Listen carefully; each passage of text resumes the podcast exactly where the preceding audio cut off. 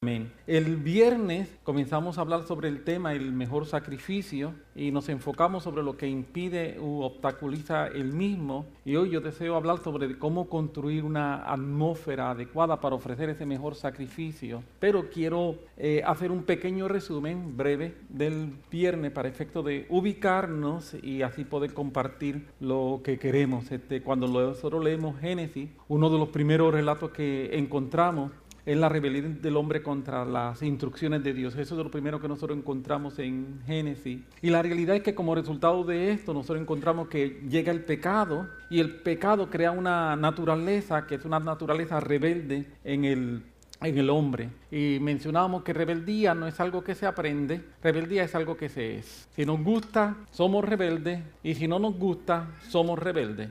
¿Me estoy explicando? El pecado, la naturaleza adámica, está llena de rebeldía y por eso es que nos vamos en contra de la voluntad de Dios. Así que rebeldía es algo que cada uno de nosotros tenemos que enfrentar y tenemos que confrontar en nuestras vidas. En la medida en que yo lo entiendo, en la medida en que yo lo entiendo, se va a hacer más fácil. Hay alguna gente dice, no, pero yo no soy rebelde. Tienes un problema, no sabes quién tú eres. Y cuando no sabes quién tú eres, se te va a hacer difícil cambiar. Pero cuando yo empiezo a entender que sí, dentro de mí hay una naturaleza rebelde, hay distintas gradaciones, hay rebeldes y hay rebeldes más rebeldes que los rebeldes. Me estoy explicando, pueden haber distintas gradaciones y eso lo entendemos, eso es perfecto, pero es importante que nosotros entendamos que esa es una situación que es una situación real. Tú no aprendes a ser rebelde, nadie te lo enseña, está en tu naturaleza. Y por eso entonces es algo que tenemos que aprender a trabajar con ello. En la práctica, rebeldía es lo contrario a obediencia. Se podría decir que el enemigo número uno de la obediencia y de la fe de una vida cristiana es precisamente la, la rebeldía. Y por eso Jesús enseñó que un discípulo no es quien aprende, sino quien obedece. Nosotros tenemos mucha gente que quiere aprender, no mucha gente quiere obedecer. La mayoría de la gente quiere aprender de Jesús, quiere aprender lo que la Biblia dice, pero no quieren obedecer lo que la Biblia nos dice. Y una cosa es aprender en eh, teología, aprender enseñanza, aprender principios, y otra cosa es obedecer. Así que yo definí el viernes un discípulo de la siguiente manera, voy a tratar de definirlo igual, alguien que entra en un proceso de obediencia intencional. Un discípulo es alguien que entra en un proceso de obediencia intencional. Yo decido intencionalmente obedecer todo lo que Dios está diciendo. Otro principio que también compartimos el viernes, y con esto termino mi resumen para continuar, es que la historia bíblica nosotros encontramos momentos en que algo que se usaba para ofrecer un sacrificio a Dios, cuando el pueblo vivía en rebeldía, eso mismo que antes estaba usando para adorar a Dios, ahora mi rebeldía lo convierte en un ídolo. Y la Biblia está llena de distintos momentos en que eso ocurre. Lo que hoy que estoy sirviendo a Dios con mi corazón bien, lo estoy poniendo delante de Dios como un sacrificio de adoración a Él. Mañana que me convierto en un rebelde, eso se me convierte en un ídolo. Rebeldía crea una distorsión Rebeldía tiende a nublar nuestro entendimiento, creando entonces un trastoque de prioridades. No nos permite ver la realidad tal como es. Amén.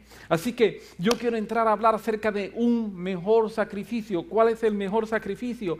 Y permíteme comenzar aclarando que ofrecer sacrificio a Dios no es algo exclusivo del Antiguo Testamento o de la ley de Moisés. Algunas veces cuando hablamos de sacrificio yo he escuchado gente diciendo, no, no, no, en el Nuevo Testamento los sacrificios eran del Antiguo Testamento, en el Nuevo Testamento Dios todo es por gracia, nosotros no tenemos que hacer ningún tipo de esfuerzo, Dios nos bendice, Dios nos va a prosperar, Dios nos va a ayudar, Dios nos va a dar, Dios nos va a regalar, Dios nos va a hacer millonarios, Dios me va a dar todo lo que yo necesito. Yo quiero decirte, eso es un disparate. Eso es un disparate. No hay ningún tipo de evidencia bíblica de que eso sea así. Todo lo contrario. La Biblia, la Biblia, desde Génesis hasta Apocalipsis, está llena del concepto sacrificio. Es más, según los teólogos, los primeros dos sacrificios que nosotros encontramos en registrado en la Biblia los hizo Dios a favor del hombre. Eso enseñan los teólogos. Te voy a decir cuáles son. El primero se encuentra en Apocalipsis capítulo 13, versículo 8, pero está hablando de algo que ocurre antes de la creación. Y la Biblia dice que antes de la creación Dios sacrificó al cordero. Eso fue antes de la ley. Eso fue antes de la creación. No me pueden decir que eso tiene que ver con la ley o que tiene que ver con el Antiguo Testamento. Antes de la creación, Dios sacrificó el cordero, refiriéndose a Jesús. Eso está en Apocalipsis capítulo 13, versículo 8, donde dice el cordero que fue inmolado, sacrificado. Es la misma palabra, inmolado, sacrificado.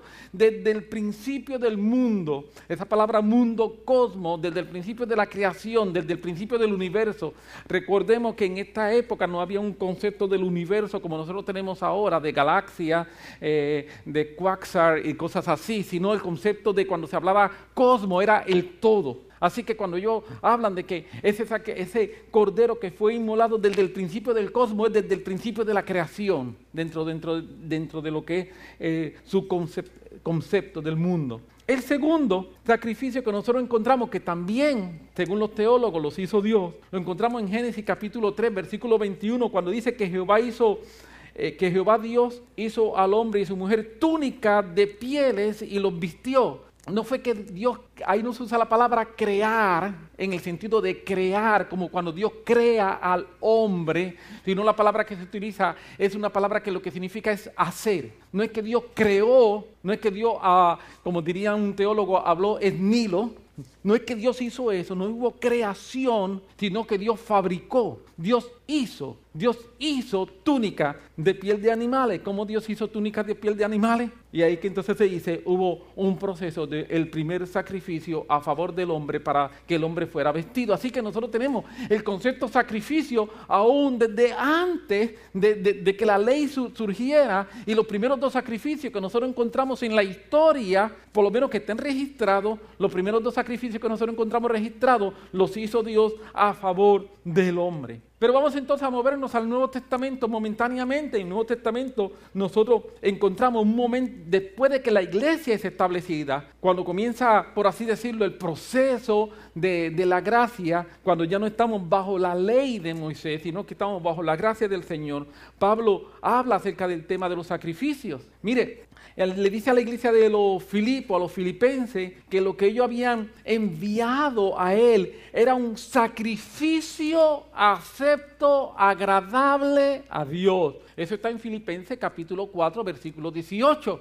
Y el apóstol Pablo de lo que está hablando es de una ofrenda económica que ellos habían enviado. Es evidente que cuando Pablo, conociendo la iglesia de Filipos, le está escribiendo, Pablo sabía que lo que ellos habían enviado estaba más allá, porque por eso la palabra sacrificio, estaba más allá de sus posibilidades. Y por estar más allá de sus posibilidades, Pablo está diciendo que lo que ellos enviaron fue un sacrificio acepto, agradable a Dios. Amén. Digamos Nuevo Testamento. Nair leyó hoy Romanos 12.1 y Pablo ruega a los hermanos a que presentemos nuestro cuerpo en sacrificio vivo, santo, agradable a Dios. Dice que es nuestro culto racional. Esa palabra que se utiliza por culto racional significa que es nuestra devoción o que es nuestra adoración lógica. Pablo lo que está diciendo, si yo uso la lógica, si yo uso mi cabeza, si yo uso mi entendimiento, debo llegar a la siguiente conclusión,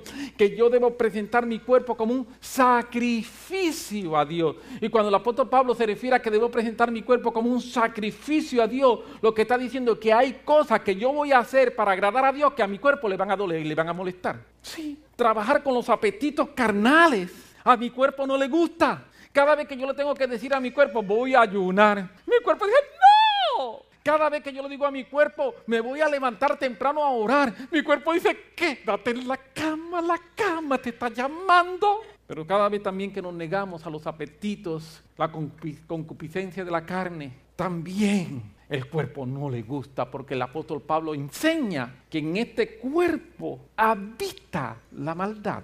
Y entonces mi sacrificio, cuando yo presento mi cuerpo como un sacrificio, es cuando yo empiezo a decirle a mi cuerpo, no, tú no mandas. Yo voy a obedecer la palabra. Yo voy a obedecer los mandamientos de Dios. Yo voy a obedecer lo que Dios me está diciendo. Y cada vez que yo actúo así, yo estoy ofreciendo mi cuerpo como un sacrificio. Eso no es algo simple, sencillamente romántico. Qué lindos somos. Nosotros somos el sacrificio agradable a Dios.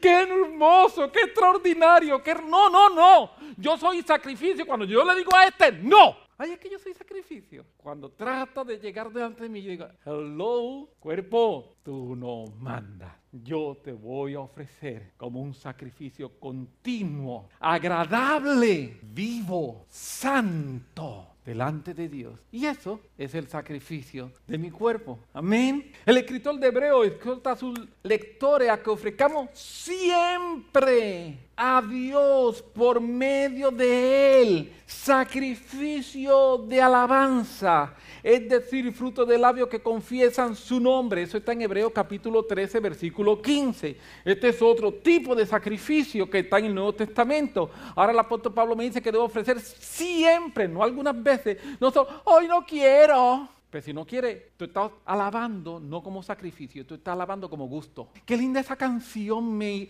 me anima a adorar. Eso no es un sacrificio. Hello. Cuando no duele no hay sacrificio. Cuando no se siente no hay sacrificio. Ay, es que a mí me gusta cuando. Y, y eso me anima tanto. Yo, pues yo quiero decirte, tenemos que adorar cuando no me gusta y cuando no me anima. Amén. Cuando yo lo que quiero decir es, ay, me duele. Digo, ay, aleluya. Ahí es cuando yo estoy ofreciendo sacrificio de, de, alabanza. Yo estoy confesando el nombre del Señor en vez de confesar mis situaciones y mis circunstancias. Amén. En vez de confesar mis situaciones, en vez de confesar mis, mis circunstancias, en vez de confesar aquello que me está rodeando, yo voy a confesar el nombre del Señor sobre mi vida. Y eso es un sacrificio de alabanza, pero necesito hacerlo, necesito hacerlo.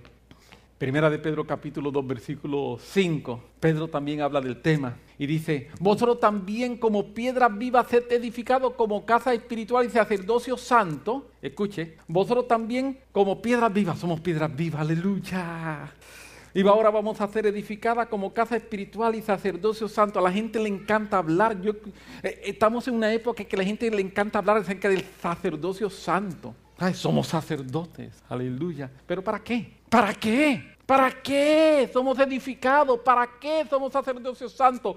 ¿Para que nos vean las vestiduras de sacerdotes que tenemos? ¿Cómo resplandecemos lo extraordinarios que somos? No, dice, para ofrecer sacrificios espirituales aceptables a Dios por medio de Jesucristo. Y yo quiero decirte, cada vez que tú escuchas la palabra sacrificio, pon entre paréntesis, ay, y así nos acordamos, nos duele para ofrecer sacrificios espirituales. Yo quiero decirte, hay muchos momentos en nuestra vida que servir al Señor cuesta. Hay momentos en nuestra vida que es más fácil hacerlo fácil. Es más fácil hacer lo que el mundo dice. Es más fácil seguir la corriente que ser espiritual. Pero aquí me dice que yo debo ofrecer sacrificios espirituales. Yo debo vivir una vida de alta calidad espiritual. Y cuando yo vivo una vida de alta calidad espiritual, yo estoy ofreciendo eso como un sacrificio al Señor. Y para eso que Él me llamó a ser un sacerdote. Amén. Él me llamó a ser un sacerdote para que yo ofrezca sacrificios espirituales aceptables a Dios por medio de Jesucristo. Amén. El concepto sacrificio lo vemos desde antes de la fundación del tiempo y lo vemos aún luego. Está en la eternidad pasada y también está en la eternidad futura.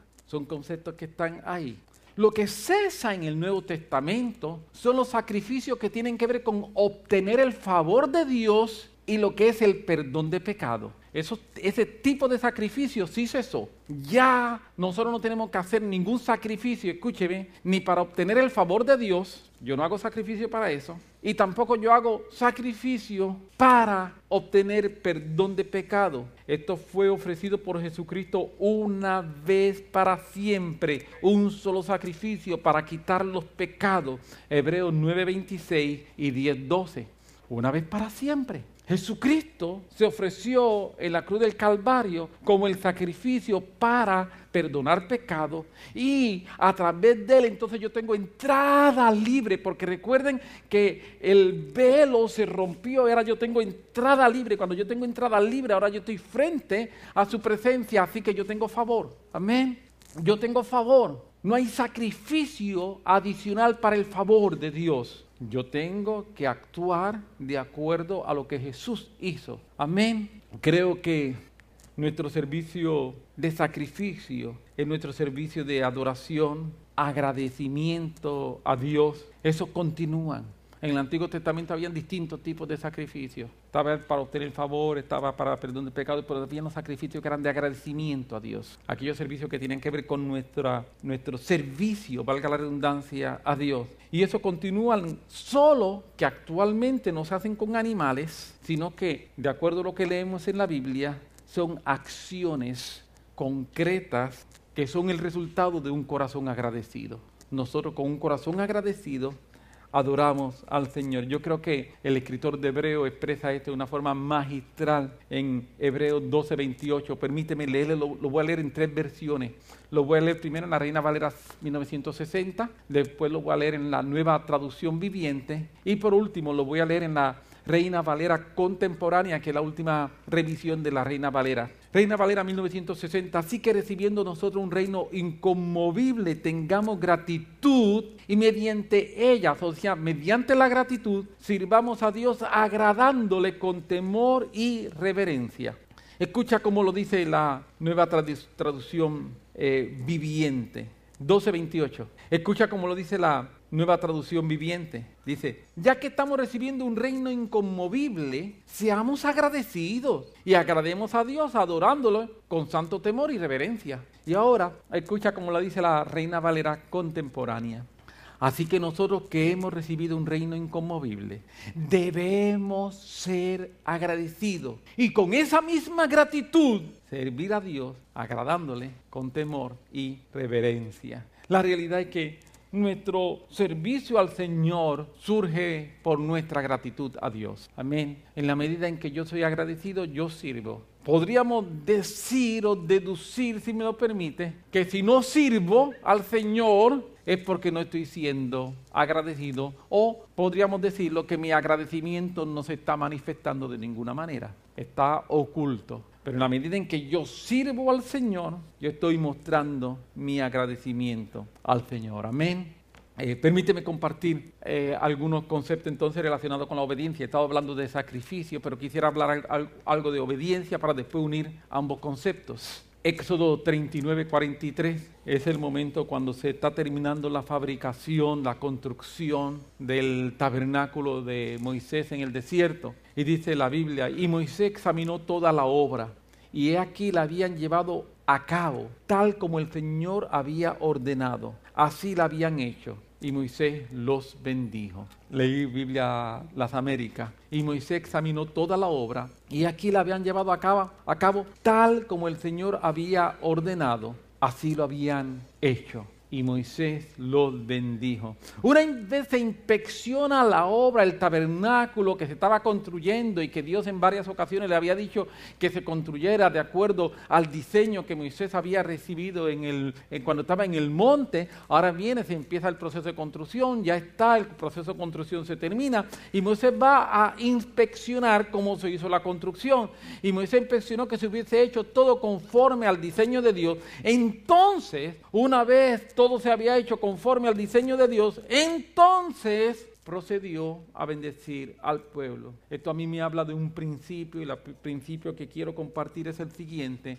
Obediencia precede bendición. Obediencia precede bendición. Muchas veces nosotros estamos esperando que Dios nos bendiga para entonces obedecerlo, pero en el mundo espiritual las cosas no funcionan así. Amén. En el mundo espiritual nosotros nos encontramos que obediencia precede bendición. Dios quiere bendecirnos, sí. Por eso quiere que nosotros lo obedezcamos. Amén. Dios quiere bendecirte, sí. Esa es una de las razones por la cual a nosotros nos conviene obedecerlo porque obediencia precede bendición. Una vez yo obedezco, estoy creando la atmósfera correcta y adecuada para que la bendición de Dios fluya hacia mi vida. Pero si no obedezco, si no obedezco, no estoy creando esa atmósfera para que la bendición pueda llegar hacia mí. Hay un pasaje en el Antiguo Testamento que quisiera tomarme algunos minutos para verlo. Es un pasaje que creo que nos habla del corazón de Dios y cómo Dios interpreta sacrificio. Y aquí voy a estar mezclando entonces ahora sacrificio y obediencia en este pasaje. ¿Está bien? Porque he estado hablando de las dos cosas, voy a mezclarlo ahora. Este pasaje, repito, está 1 Samuel capítulo 15. Y creo que el mismo nos habla acerca del corazón de Dios referente sacrificio. Este pasaje en que Dios le da ciertas instrucciones al rey Saúl a través del profeta Samuel, Dios le ha hablado a Saúl, le ha dado ciertas instrucciones, pero el rey no sigue las mismas, sino que las acomoda a su interpretación y luego trata de justificar sus acciones.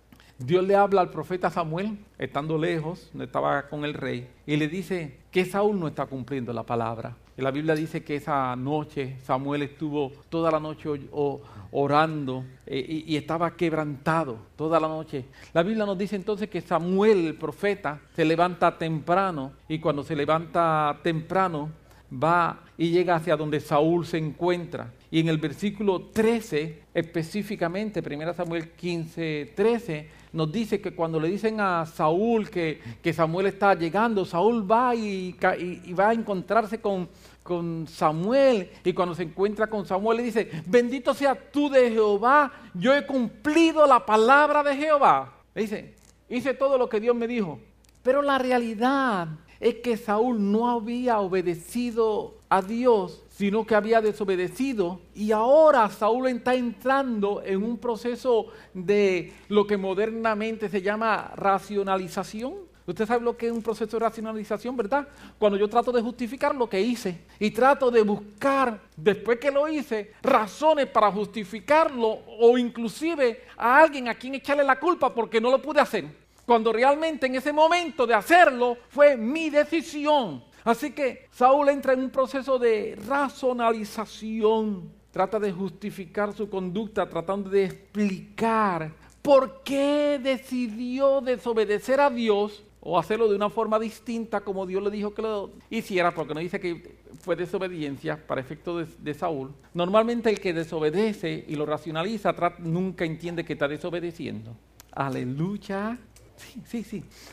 Y trata de explicar cómo su idea era una mejor idea que la de Dios. Eso es lo que Saúl está tratando de hacer. Saúl está tratando de explicarle al profeta Samuel. Cuando Samuel le dice, no, tú desobedeciste. No, no, no, no, no, no, no, no, Samuel. Tú no entiendes cómo son las cosas. No es que yo desobedecía, que a mí se me ocurrió una idea mejor.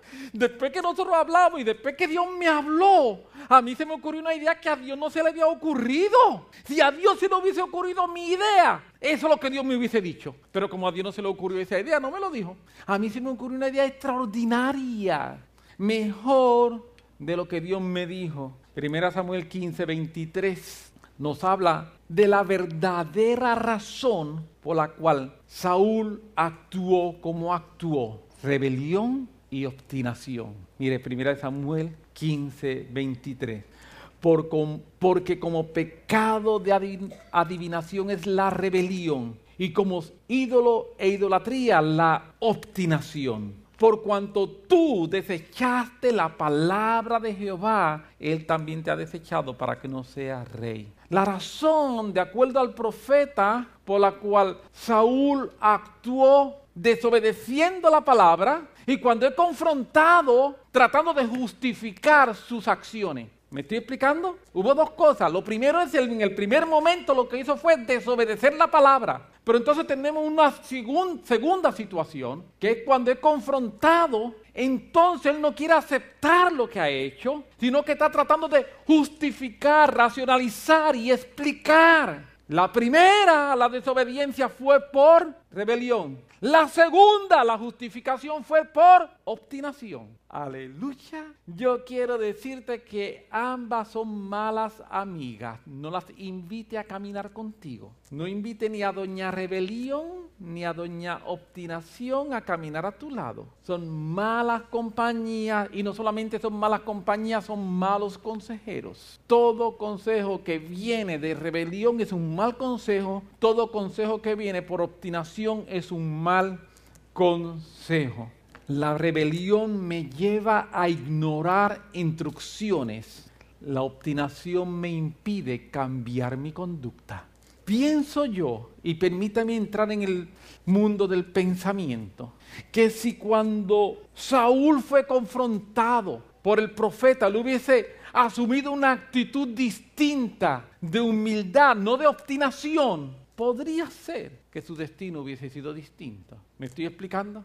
Pero por causa de que primero él desobedece por rebelión y luego justifica sus acciones por obstinación, no está bien eso, no está nada bien. Como dije, son malos compañeros la rebelión y la obstinación. Pero mira, no se queda ahí. Si volvemos al versículo, permítame leerlo, porque como pecado de adivinación es la rebelión y como ídolos e idolatría la obstinación. Sigue diciendo, por cuanto tú desechaste la palabra de Jehová. El profeta nos dice que cuando yo actúo sin obedecer lo que Dios me está diciendo, las acciones prácticas de lo que yo estoy haciendo es que yo estoy desechando la palabra de Jehová. Wow, ¿verdad? El resultado práctico de su desobediencia para efecto del profeta es que el rey estaba desechando su palabra. Amén. Pero aún ese no es el verso que yo quiero hablar. Por así decirlo, estoy terminando mi introducción para comenzar a predicar. Amén. Yo creo que ya dejé, todo el andamiaje para ahora prepararme para decir lo que realmente quiero decir. Primera Samuel 15, 22. Este es el versículo que yo creo que me muestra el corazón de Dios. Y yo quiero conocer el corazón de Dios. Yo quiero saber el corazón de Dios. Yo quiero entender el corazón de Dios. Yo quiero acercarme a ese corazón. Yo quiero ver cómo ese corazón está latiendo para poder hacer los ajustes que yo tenga que hacer en mi vida, no ser obstinado. He sido rebelde, no quiero añadirle a mi rebeldía obstinación. Amén. Sí, sí, si has sido rebelde, no añada a tu rebeldía obstinación. No, vamos a cambiar, vamos a cambiar. Tenemos el poder para cambiar. Primera de Samuel 15, 22. Y Samuel dijo, se complace tanto Jehová en los holocaustos y víctimas como en que se obedezca a las palabras de Jehová. Ciertamente, ah, esa palabra, esa palabra en el hebreo, lo que, igual que en español, lo que hace que es una palabra absoluta. Es una palabra que no deja nada fuera de ella. Es una palabra que no me deja ninguna otra alternativa y ninguna otra opción. Ciertamente es de esta manera es una palabra que me gusta, hace tiempo la estuve estudiando porque es la palabra que se utiliza en Isaías cuando dice que ciertamente Él llevó todas nuestras dolencias.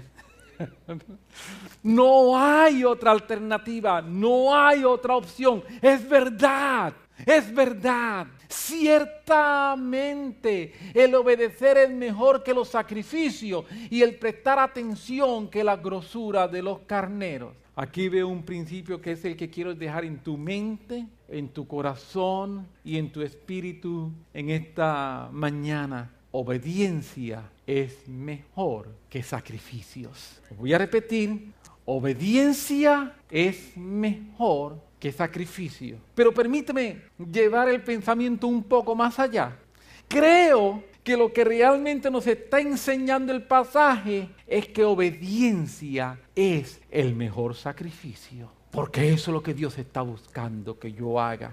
Obediencia es el mejor sacrificio. Es fácil obedecer cuando estoy de acuerdo y me conviene.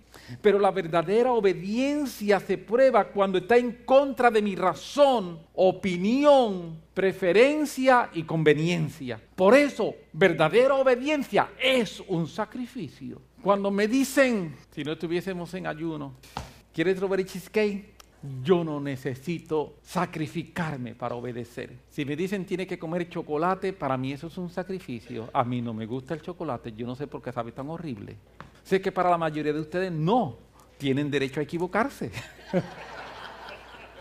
Pero me estoy explicando. Verdadera obediencia, la obediencia es probada cuando la obediencia va en contra de lo que yo pienso, de mis preferencias, inclusive de mi conveniencia. Ahí es cuando la verdadera obediencia es probada. Y cuando la obediencia pasa por ese proceso, esa obediencia es una obediencia resultado del sacrificio. Es una obediencia que me cuesta. Y obediencia es el mejor sacrificio que tú y yo podemos ofrecer a Dios. Es en ese momento que obedezco porque reconozco autoridad en la fuente de quien, donde vienen las instrucciones, de donde vienen los mandamientos, como reconozco esa autoridad en esa fuente, voy a obedecer por la autoridad que reconozco. Amén. Esto me trae a la memoria el momento en que Jesús está y se encuentra comenzando apenas su ministerio con Pedro. Y Pedro había pasado toda la noche eh, tratando de pescar, porque no había pescado nada. Así que había pasado toda la noche tratando de pescar.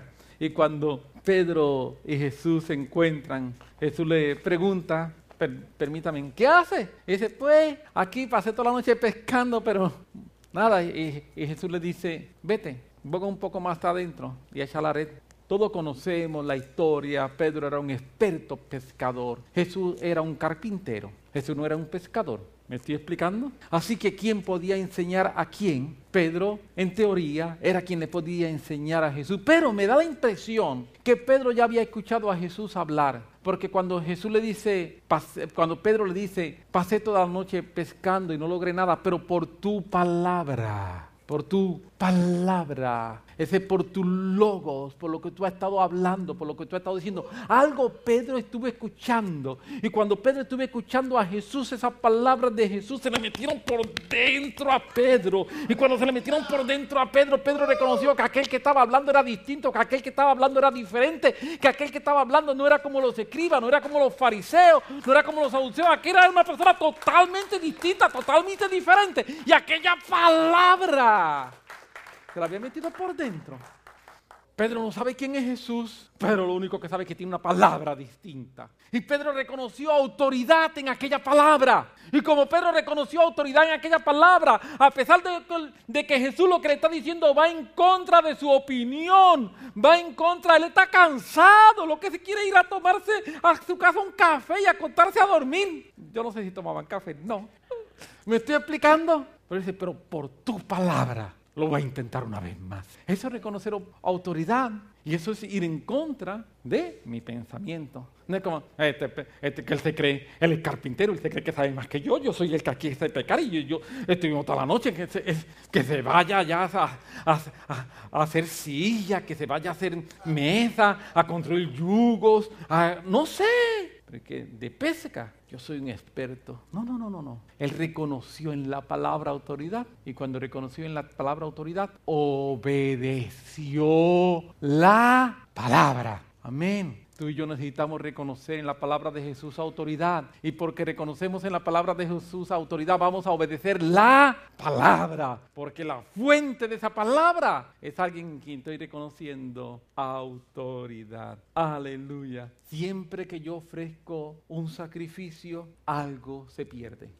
Siempre que yo ofrezco un sacrificio, algo se pierde. Y Dios nos llama a ofrecer el mejor sacrificio. Es un sacrificio que debe ser el resultado de una obediencia intencional. Como discípulos somos llamados a tener esa obediencia intencional. Porque hemos gustado su misericordia. Lo hemos conocido a Él. Amén.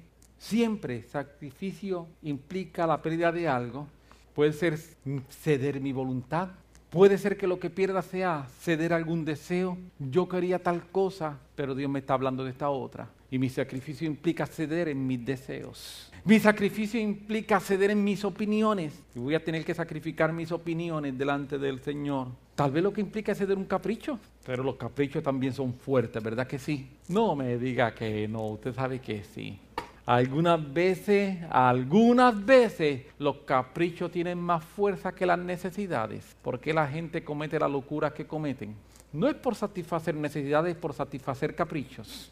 La gente comete más locura por satisfacer un capricho que por satisfacer una necesidad. Y muchas veces lo que voy a tener que perder es el capricho. Amén. Pero eso es sacrificio. Yo no puedo hablar sacrificio sin que duela. Yo no puedo decir, vamos a servir al Señor y aquí todos nos vamos a tener, el Señor nos va a poner alitas y todo va a estar bien. El Señor llamó a los cristianos a ser cristianos, valga la redundancia, y permíteme decir, la, iglesia, la historia de la iglesia está llena de mártires. La historia de la iglesia está llena de gente que ha tenido que entregar su vida por el Señor. Pero los que hablan de la prosperidad no ven eso. La historia de la iglesia está llena de gente que ha tenido, ha tenido que dejar cosas para poder hacer que el Evangelio camine y que su vida progrese espiritualmente hablando. Pablo Pablo era un perseguidor de la iglesia, pero en su testimonio en Hechos capítulo 26, versículo 19, dice que cuando él fue confrontado por Jesús y él escucha aquel, aquella voz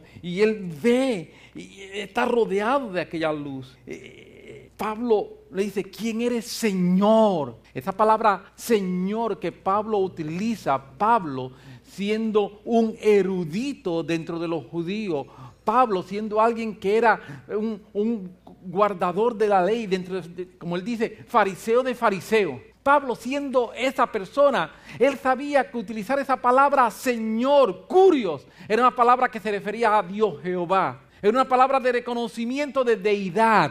No es como cuando yo te digo, eh, ¿quién tú eres? Esa palabra, Pablo sabía lo que le estaba diciendo. Pablo sabía lo que él estaba hablando, así que cuando en ese momento Pablo es confrontado por aquella luz y aquella voz que le habla, y él, y él cae y le dice, ¿quién eres? Señor, él está reconociendo autoridad divina en aquella voz. Él está reconociendo autoridad del Creador, del Salvador, del Dios poderoso. Eso es lo que está reconociendo. Él dice que cuando recibió aquello, no fui rebelde a la visión celestial.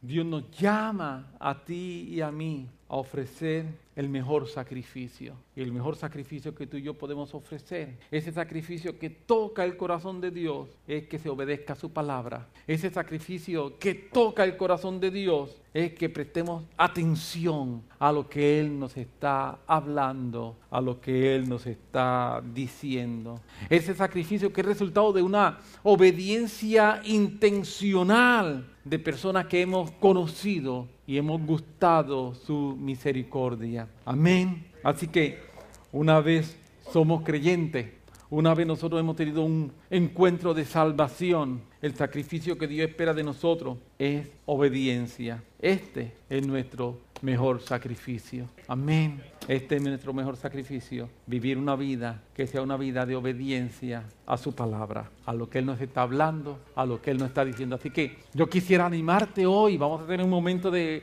oración, pero quisiera animarte en este momento de oración a poderlo dirigir de la siguiente forma. Eh, ¿Eres rebelde? Sí, eres rebelde. Yo también soy rebelde, ¿está bien? Eso está en la naturaleza, pero estamos trabajando con ella, estamos llevando nuestra rebeldía a la obediencia. Amén. Obstinado. Ah, esa yo creo que es una decisión. Y yo quiero decidir dejar de ser obstinado para poder trabajar con mi rebeldía y poder cambiar. ¿Me estoy explicando? Y es poderle decir al Señor, Señor, aquí yo estoy reconociendo que no siempre he sido tan obediente como debía haber sido tu palabra.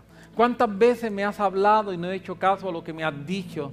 O cuántas veces me ha hablado y he tratado de irme como Saúl y más o menos, sin que la gente se dé cuenta. Sí, yo estoy sirviendo al Señor, es que tengo problemas. El Señor conoce mi corazón, el Señor conoce mis situaciones. Él sabe que dentro de mí yo deseo agradarle, pero Él sabe que, que, soy humano. Y como soy humano, yo soy, aún estoy en este camino de perfección. Y es cierto que eres humano, es cierto que estamos en el camino de perfección, pero cuántas veces lo que estamos haciendo es racionalizando las decisiones incorrectas que hemos tomado en vez de aceptar, me equivoqué, déjame corregir lo que hice mal.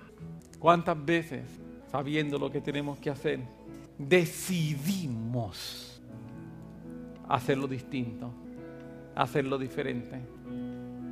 Sabiendo hacerlo bien, decidimos hacerlo mal porque no le voy a dar gusto a Estrella. Para que Estrella se Que se fastidie, estrella. No le voy a dar el gusto. Estrella, te amo. ¿Cuántas veces conociendo andamos como si fuéramos ciegos que desconocemos y que no vemos? Pero Dios nos está llamando. 2020 va a ser un año extraordinario. Yo lo creo de verdad.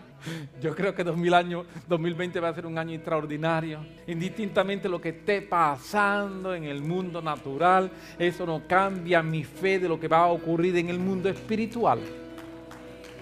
Amén. No lo cambia. Todo lo contrario.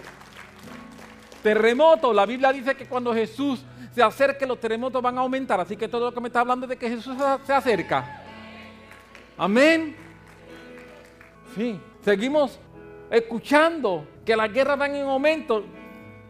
Yo oro por la paz de Jerusalén, como la Biblia me dice que haga. Y sé que Dios la tiene guardada y cuidada. Pero la Biblia me dice también que las guerras van a aumentar. Escucha uno atrocidades. Todo está en la Biblia.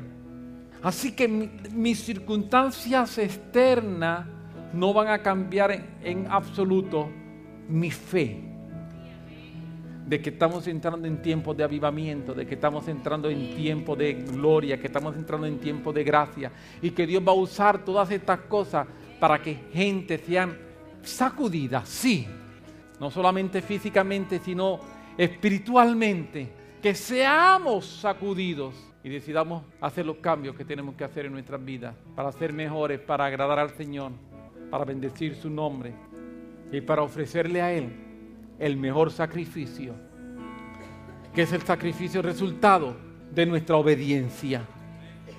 Pero que como sacrificio cuesta, duele.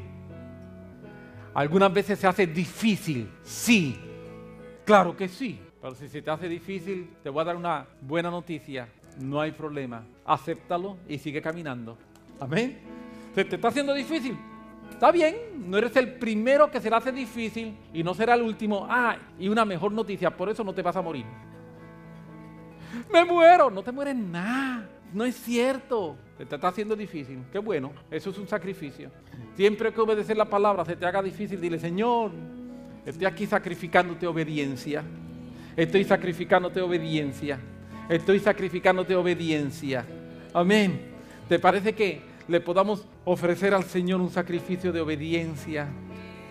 Ponte sobre tu pie un momento.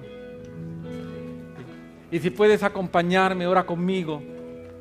Padre, estamos aquí, queremos simple sencillamente pedirte ayuda. Nada nosotros podemos hacer por nosotros mismos, eso está tan y tan claro en tu palabra. Para todo te necesitamos a ti, para todo necesitamos gracia, para todo necesitamos unción, para todo necesitamos la fuerza de tu Espíritu Santo. Y qué bueno, Señor, que es así porque entonces no depende de nosotros, sino que depende de ti, Señor.